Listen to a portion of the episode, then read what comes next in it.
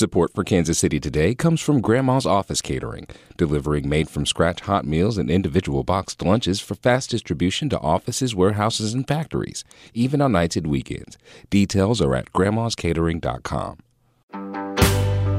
This is Kansas City Today. I'm Nomin Ujiyediin. Today is Wednesday, February 8th. Coming up, local dispensaries and customers are thrilled that recreational marijuana sales are now legal in Missouri. Plus, we'll visit a bar in Philadelphia that Kansas City Chiefs fans call home. But first, some headlines. A Missouri Senate bill would bar school employees from discussing sexual orientation or gender identity with students. Sarah Kellogg reports the bill has been compared to Florida's Don't Say Gay legislation. The legislation bars any teacher, counselor, school nurse, or other employee from talking about those topics with students. There is an exception that allows a licensed mental health provider to have such a discussion with prior permission from a parent. Senator Mike Moon, the sponsor of the legislation, pushed back against the notion that it was a don't say gay bill, saying his aim is to protect children from those conversations.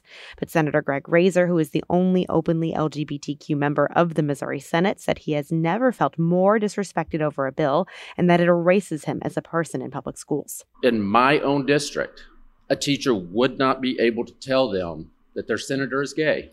The committee heard testimony from people supporting and opposing the bill, though ultimately more people testified against it. Missouri lawmakers also heard testimony yesterday on a bill that would bar the changing of any Missouri birth certificate for people who've gone through a non surgical gender transition. That means transgender people who undergo hormone, voice, or behavioral therapy would be unable to change their birth certificate to the gender with which they identify. Republican Senator Mike Cierpiot of Jackson County sponsored the bill. A birth certificate is an historic document that states facts on the day you were born. The date, the place, the sex or facts, nothing more. Once noted, they should remain. Opponents of the bill include the American Civil Liberties Union of Missouri, which said the bill would violate privacy rights and could open the state to costly litigation. More people testified against the bill than in support of it. An Amtrak train hit a FedEx truck north of Pleasant Hill, Missouri yesterday. The truck driver was pronounced dead at the scene. None of the train crew nor the 29 passengers were hurt. The train was heading east on a relatively busy track that carries four passenger trains and miles long Union Pacific freight trains daily. The train crossing is marked by two small signs with no light, bell, or gate.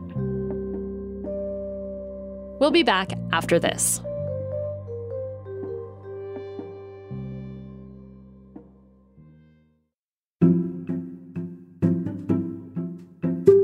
The start of recreational marijuana sales last Friday brought a huge amount of business to local dispensaries. KCUR's Carlos Moreno was there on the first day, and he's been in touch with customers and sellers who say they're thrilled. He sat down with me to tell me how dispensaries are dealing with long lines and how legalization might impact the stigma around using drugs like cannabis.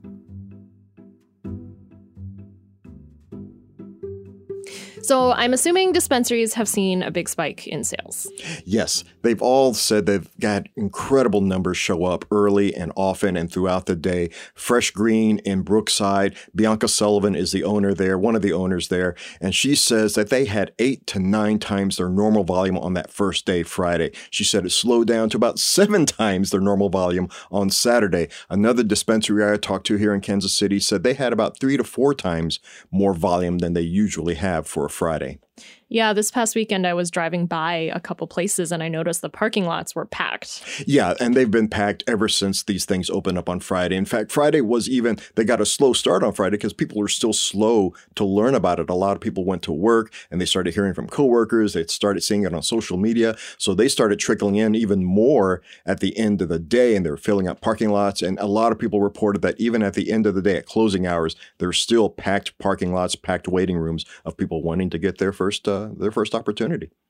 So, how did dispensaries prepare for all of this? They, uh, of course, they they were hiring staff. They were having to create new um, uh, uh, shelving and storage, and they had to make sure their supply was up to speed because they did not want to be caught without supply. So those were the main things. They had to get more people on staff. They had to get a lot more training done a lot faster. They had to ramp up their infrastructure, and they just had to start making uh, preparations for the announcement too. They all had to update their websites. They all had to create different protocols and new protocols because they still had to deal with their regular medical customers and this new influx of recreational users. So, what have wait times been like for customers? The wait times have not been terrible, but they have been longer than usual. Some of the dispensaries reported that customers are waiting about 30 to 40 minutes longer, not, not even reaching an hour. They said that because they did ramp up with more staff and they did ramp up their facilities, they're able to move people through fairly fast. One of the owners at Third Street Dispensary, Cheryl Annan in Lee's Summit, said they were joking in line about how long they had to wait. They've been waiting, you know, since 1970 or 1960 for this. So uh, another 30 or 45 minutes wasn't a big deal to them. Also, the uh, the dispensaries were giving priority to their medical customers because those customers have been coming for a couple of years now, and so they wanted to prioritize those people who showed up, and some of them didn't even know the recreational selling, uh, the recreational retail sales had started. So a lot of the medical customers showed up caught off guard because they saw a sudden line and wait times that kind of frightened them because they had been accustomed to just kind of showing up and getting their supply pretty easily, and now they're having to deal with these uh, these new customers. So, do these dispensaries expect this spike in business to continue like this? Yes, they do. They expect to have a couple of weeks of very high intensity sales. They are looking for because they've got another big weekend here. They've got the Super Bowl coming up this weekend. So, they expect these big events like this are going to draw a lot of customers. So, this opening week with Super Bowl week followed after that, they're expecting two to three weeks of really big usage and, and more customers showing up as they learn and, and understand what is is actually being sold at these different stores and they learn about new products that are also being introduced.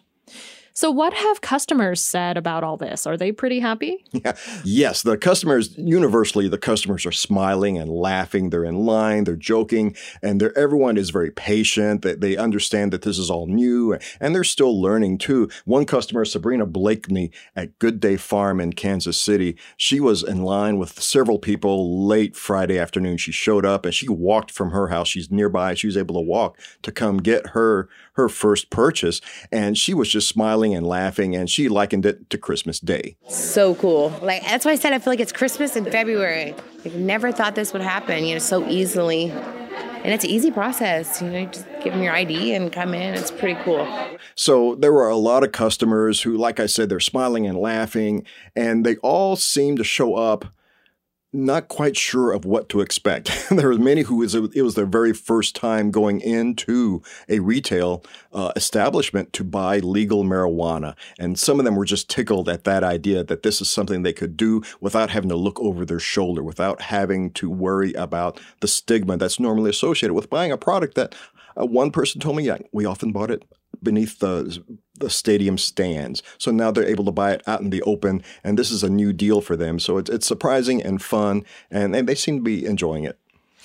So far, only existing dispensaries have been allowed to start recreational sales. Will we start seeing new dispensaries opening up in the area in the next couple of months? I think we'll see a few opening up. When I was looking at the list that the Missouri State Department of Health and Senior Services put out, they have a database of all the different dispensaries that had already applied for their conversion license to sell recreational marijuana, and there was about 14 or 15 still on the list that hadn't received their license. And I asked specifically about those, and a, uh, um, an official with MoCann said that, which is the Missouri Cannabis Trade Association, they said that yeah, those are businesses that are either not fully complete or still haven't finished their facilities. So yeah, we're going to see a few more businesses open up in the coming weeks, months, perhaps.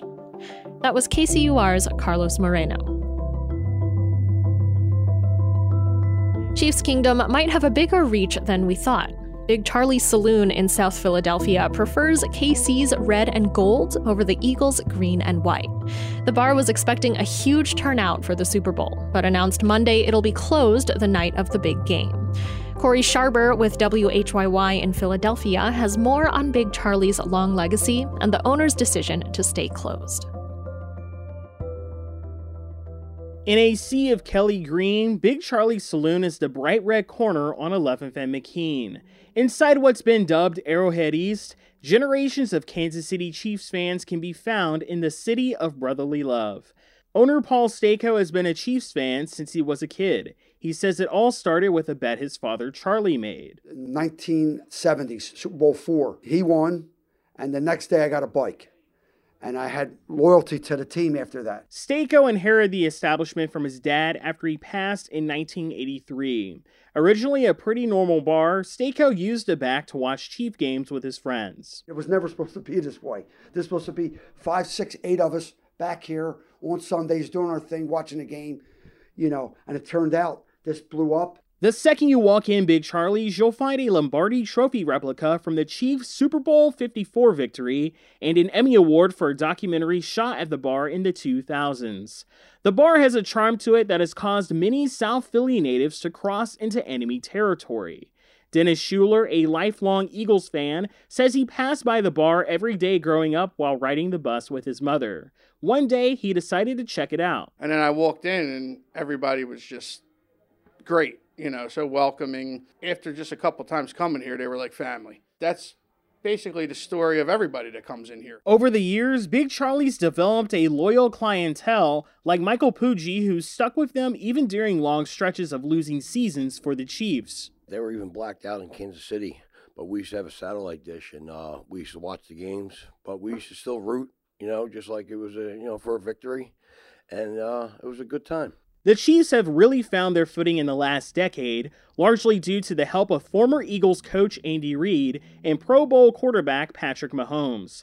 Manager Laura Sessa says the team's success could be seen at the bar with all the new fans coming in. So there was a handful of them watching the Chiefs every single week, and then it just grew each year a little more, a little more, got recruited more, recruited more. People heard about it who moved here, they started coming.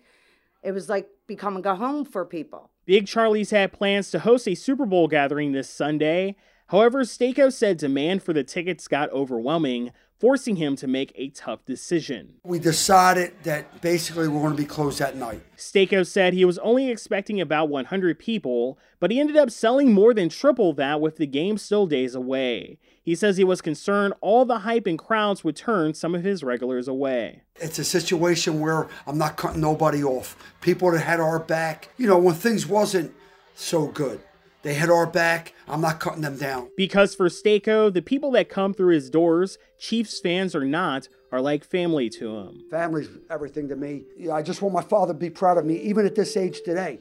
I, I always think of, you know, what would he be thinking, and if he's looking on, looking down on me, which I, I think he is. You know, if he's proud, I, I really feel that way because I, you know, his his um values are instilled in me for sure. Super Bowl 57 kicks off at 6:30 p.m. on Sunday, and while the red and gold corner will lie dormant, Staco says Big Charlie's will be open Monday for everyone. Cory Sharber, WHYY News.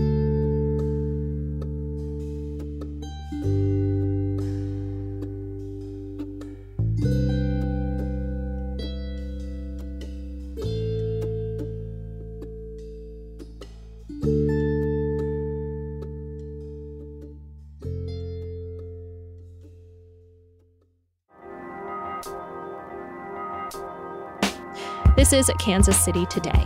I'm Nomin Ujiyediin. This podcast is produced by Paris Norvell, Byron Love, and KCUR Studios. It's edited by Lisa Rodriguez and Gabe Rosenberg. To read Carlos's coverage of marijuana in Missouri and Cory's story about Big Charlie's, visit kcur.org, where you can find more news from Kansas City's NPR station. Thanks for listening, and I'll see you tomorrow.